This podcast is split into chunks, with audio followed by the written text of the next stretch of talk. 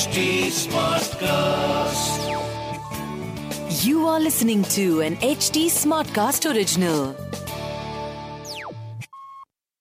पिछले एपिसोड में आपने सुना नवीन देर रात ऑफ़िस से घर जा रहा था कि उसकी मुलाकात एक खून सवार बूढ़े आदमी से होती है जो नवीन को उसकी मदद ना करने के बदले में मारने के लिए उसका पीछा करते हुए भागने लगता है क्यों मारना चाहता था वो शख्स नवीन को? क्या नवीन अपनी जान बचा पाएगा? आगे की कहानी सुनिए इस एपिसोड में।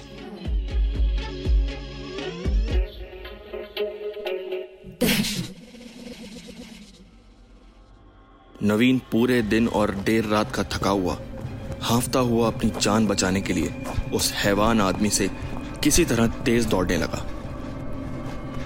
और अपने सामने 24/7 के स्टोर की रोशनी देखकर, उसके अंदर अचानक एक सर्वाइवल इंस्टिंक्ट ने उसे एक नई ऊर्जा दे दी और वो पूरी जान लगाकर स्टोर की तरफ़ भागने लगा। नवीन स्टोर के अंदर पहुंचकर दरवाजे को बंद करने लगा। लड़खड़ाते हुए उसने किसी तरह दरवाज़ा बंद किया कि इतने में स्टोर काउंटर से स्टोर मैनेजर ने आवाज़ लगाई। अरे, कौन हो भाई? ये क्या कर रहे हो? बंद क्यों किया? नवीन इतना थक चुका था कि उसे सांस तक तो ली नहीं जा रही थी। जवाब कैसे देता? बस किसी तरह गिरते संभलते स्टोर मैनेजर के पास जाकर दो शब्द ही बोल पाया। मुझे बचा लो। वो वो। किससे बचा लूँ? कौन वो? ए, एक मिनट। यहाँ बैठो। मैं पानी लेकर आता हूँ। स्टोर मैनेजर ने कहा और वो नवीन के लिए पानी की बोतल निकालकर लेकर आया। नवीन ने एक घूट में आधी से ज़्यादा बोतल का पानी खत्म कर दिया और उसमें अब कुछ कुछ बोलने की ताकत और सांस वापस आने लगी। वो वो आदमी मेरे ऑफ़िस से यहाँ तक मुझे मारने आ रहा है। प्लीज़ प्लीज़ पुलिस को पुलिस को बुलाओ। Help me, please. नवीन ने हाफते हुए कहा। स्टोर मैनेजर ने उसे आगे सवाल करना चाहा। अरे भाई, कौन आदमी? कहा? नवीन ने इशारा करते हुए दुकान के बाहर अपने हाथ से दिखाते हुए कहा तो तुम यहाँ रुको, मैं देख कर आता हूँ। कुछ नहीं होगा, डरो मत। कहकर स्टोर मैनेजर दरवाजे के बाहर चला गया। ये देखने कि नवीन किस शख्स की बात कर रहा था, किससे खतरा था उसे? स्टोर मैनेजर भी तकरीबन अपने लेट फोर्टीज में लग रहा था। उसके चलने की तेज़ी से पता लग रहा था कि वो अपनी जवानी की दहलीज पार कर चुका है। पूरा स्टोर खाली था। नवीन, अकेले उस शांति में अपनी सांसों की आवाज़, स्टोर में बज रहे टीवी की आवाज़ से भी तेज सुन सकता था। काफ़ी देर होने के बाद, जब नवीन की सांस नॉर्मल हुई और वो वास्तविकता में पूरी तरह लौटा, उसने पाया कि दस मिनट से ऊपर हो गए थे और स्टोर मैनेजर अभी तक वापस नहीं आया था। चिंता के मारे नवीन का गला पानी पीने के बावजूद और सूखा जा रहा था। उसने बहुत सोच समझकर हिम्मत जुटाते हुए दरवाजे पर जाकर देखने का हौसला जुटाया। स्टोर मैनेजर अब तक आया क्यों नहीं? और वो आदमी कहाँ गायब हो गया होगा? नवीन ने जाते हुए मन में सोचा धीरे धीरे नवीन दरवाजे तक पहुँचा और उसने स्टोर के बाहर बीच रोड किनारे जो देखा, उसे देखकर उसकी रूह काँप उठी। स्टोर मैनेजर की लाश उस खून सवार आदमी के पास ज़मीन पर पड़ी हुई थी। और अभी अभी नवीन ने उस आदमी को स्टोर मैनेजर के सर पर पाने से वार करते हुए देख लिया था। स्टोर मैनेजर का कत्ल हो चुका था। उस सन की आदमी की नज़र जैसे ही नवीन पर पड़ी। तो बस उसे देखते ही वो नवीन की ओर पागलों की तरह हाथ में पाना लिए दौड़ता हुआ स्टोर की तरफ़ आने लगा। नवीन ने बिना कुछ सोचे बस उल्टे पाँव स्टोर के अंदर दरवाजे से दूर भागते हुए किसी तरह अपने आप को स्टोर काउंटर के पीछे बने टेबल के नीचे छुपा लिया था। इतने में दरवाज़ा धड़ाम से खुलते हुए कांच के टूटने की आवाज़ से नवीन समझ गया कि वो आदमी अंदर आ चुका था। किसी तरह सांसों की सहमती आवाज़ को रोकते हुए नवीन ने खुद को पकड़े ना जाने की कोशिश में लगाए रखा। वो आदमी नवीन को पूरे स्टोर में ढूँढने लगा। काफ़ी दिनों से कोई मददगार, बड़े दिल वाला नहीं मिला है मुझे। बाहर निकलो। मैं तुम्हें शुक्रिया बोलना चाहता हूँ।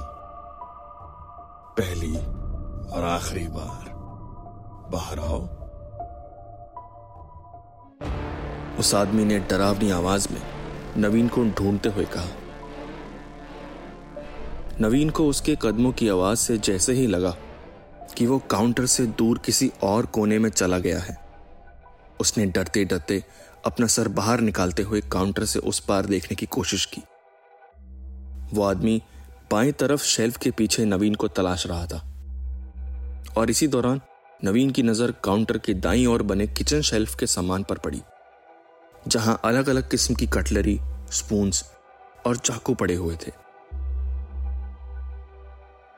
नवीन ने दिमाग लगाया और सोचा कि इस आदमी से लड़ने की हिम्मत का तो पता नहीं, पर अगर ये चाकू उठा लूँ तो शायद सेल्फ डिफेंस में उसे चोट पहुंचाकर यहाँ से भाग पाऊँगा। और नवीन धीरे धीरे ज़मीन पर घुटनों के बल चलकर किचन के सामान वाले शेल्फ की तरफ़ जाने लगा।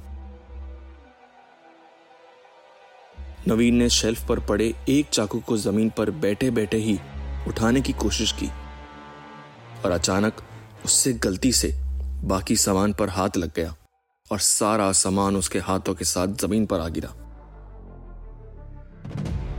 नवीन की इस हरकत ने स्टोर की शांति में विस्फोट जैसी आवाज़ का काम किया और उस आदमी को नवीन की मौजूदगी का इशारा दे दिया।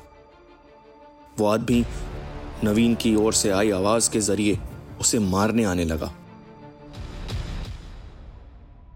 और नवीन इतना सहम गया कि उसे कुछ समझ नहीं आ रहा था कि वो अब क्या करे, कैसे अपनी जान बचाए।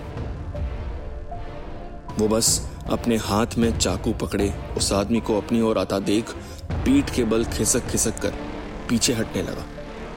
पैर चलाने लगा।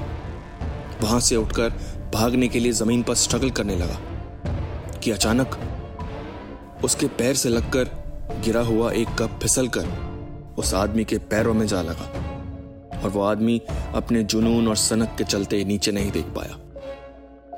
और कप के ऊपर पैर रखते ही लड़खड़ा कर नवीन के ऊपर गिरने लगा।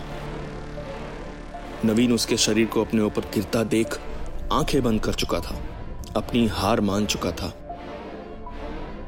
कि तभी उसे अपने हाथ में पकड़े हुए चाकू के ऊपर वज़न महसूस हुआ और कुछ गीली बूंदों के गिरने के एहसास ने उसकी आँखें खोली तो नवीन ने पाया कि वो आदमी फिसल कर गर्दन के बल नवीन के चाकू पर गिर चुका था। और चाकू उसकी छाती और गर्दन के बीच से पार हो चुका था। दम घुटने से वो आदमी उसी वक्त नवीन के हाथ में चाकू के ऊपर मर चुका था। नवीन को अब भी उस इंसान से उतना ही डर लग रहा था कि इस खूनी मंजर ने उसे चाकू छोड़ने और खड़े होकर वहाँ से भागने पर मजबूर कर दिया। अपनी ज़िंदगी में उसने लाश पहली बार देखी थी और वो भी ऐसे शख्स की जिसे नवीन ने गलती से ही सही पर जान से मार दिया था। नवीन ने डरे, सहमे, खून से रंगे हाथों से काउंटर पर जाकर पुलिस को इत्तला की और एकाएक सारा वाक्य बताया। और वहीं बैठकर सहमते हुए, बहते खून के बहाव को ज़मीन पर देखते देखते पुलिस के आने का इंतज़ार किया। पुलिस की एक टीम वहाँ पहुँची और उन्होंने नवीन को बताया कि तुम्हारे हाथों जिसका खून हुआ है, वो एक नामी सीरियल किलर है, जिसकी तलाश नोएडा पुलिस कई महीनों से कर रही थी। ये शख्स लोगों से मदद लेने के बहाने उनकी गाड़ी में, उनके घर या बीच रास्ते में उन्हें मार दिया करता था। दिमागी तौर पर अनस्टेबल इस आदमी को यूपी की जेल में डाला गया था, पर कुछ महीनों पहले वहाँ से भाग गया था ये। और फिर से अपनी दहशतगर्दी मचाने लगा था। नवीन को पुलिस की बात सुनकर हौसला महसूस हुआ और मौत को इतने करीब से देखकर ज़िंदा रहने का सुकून भी। इस पॉडकास्ट सीरीज़ को केवल मनोरंजन के लिए बनाया गया है। ये कहानियाँ पूरी तरह से काल्पनिक हैं और इनका किसी भी व्यक्ति विशेष से कोई संबंध नहीं है।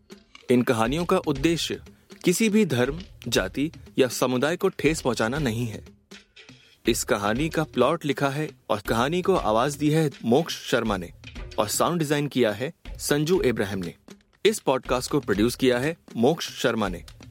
इस पॉडकास्ट के और एपिसोड सुनने के लिए लॉग ऑन करें एच पर।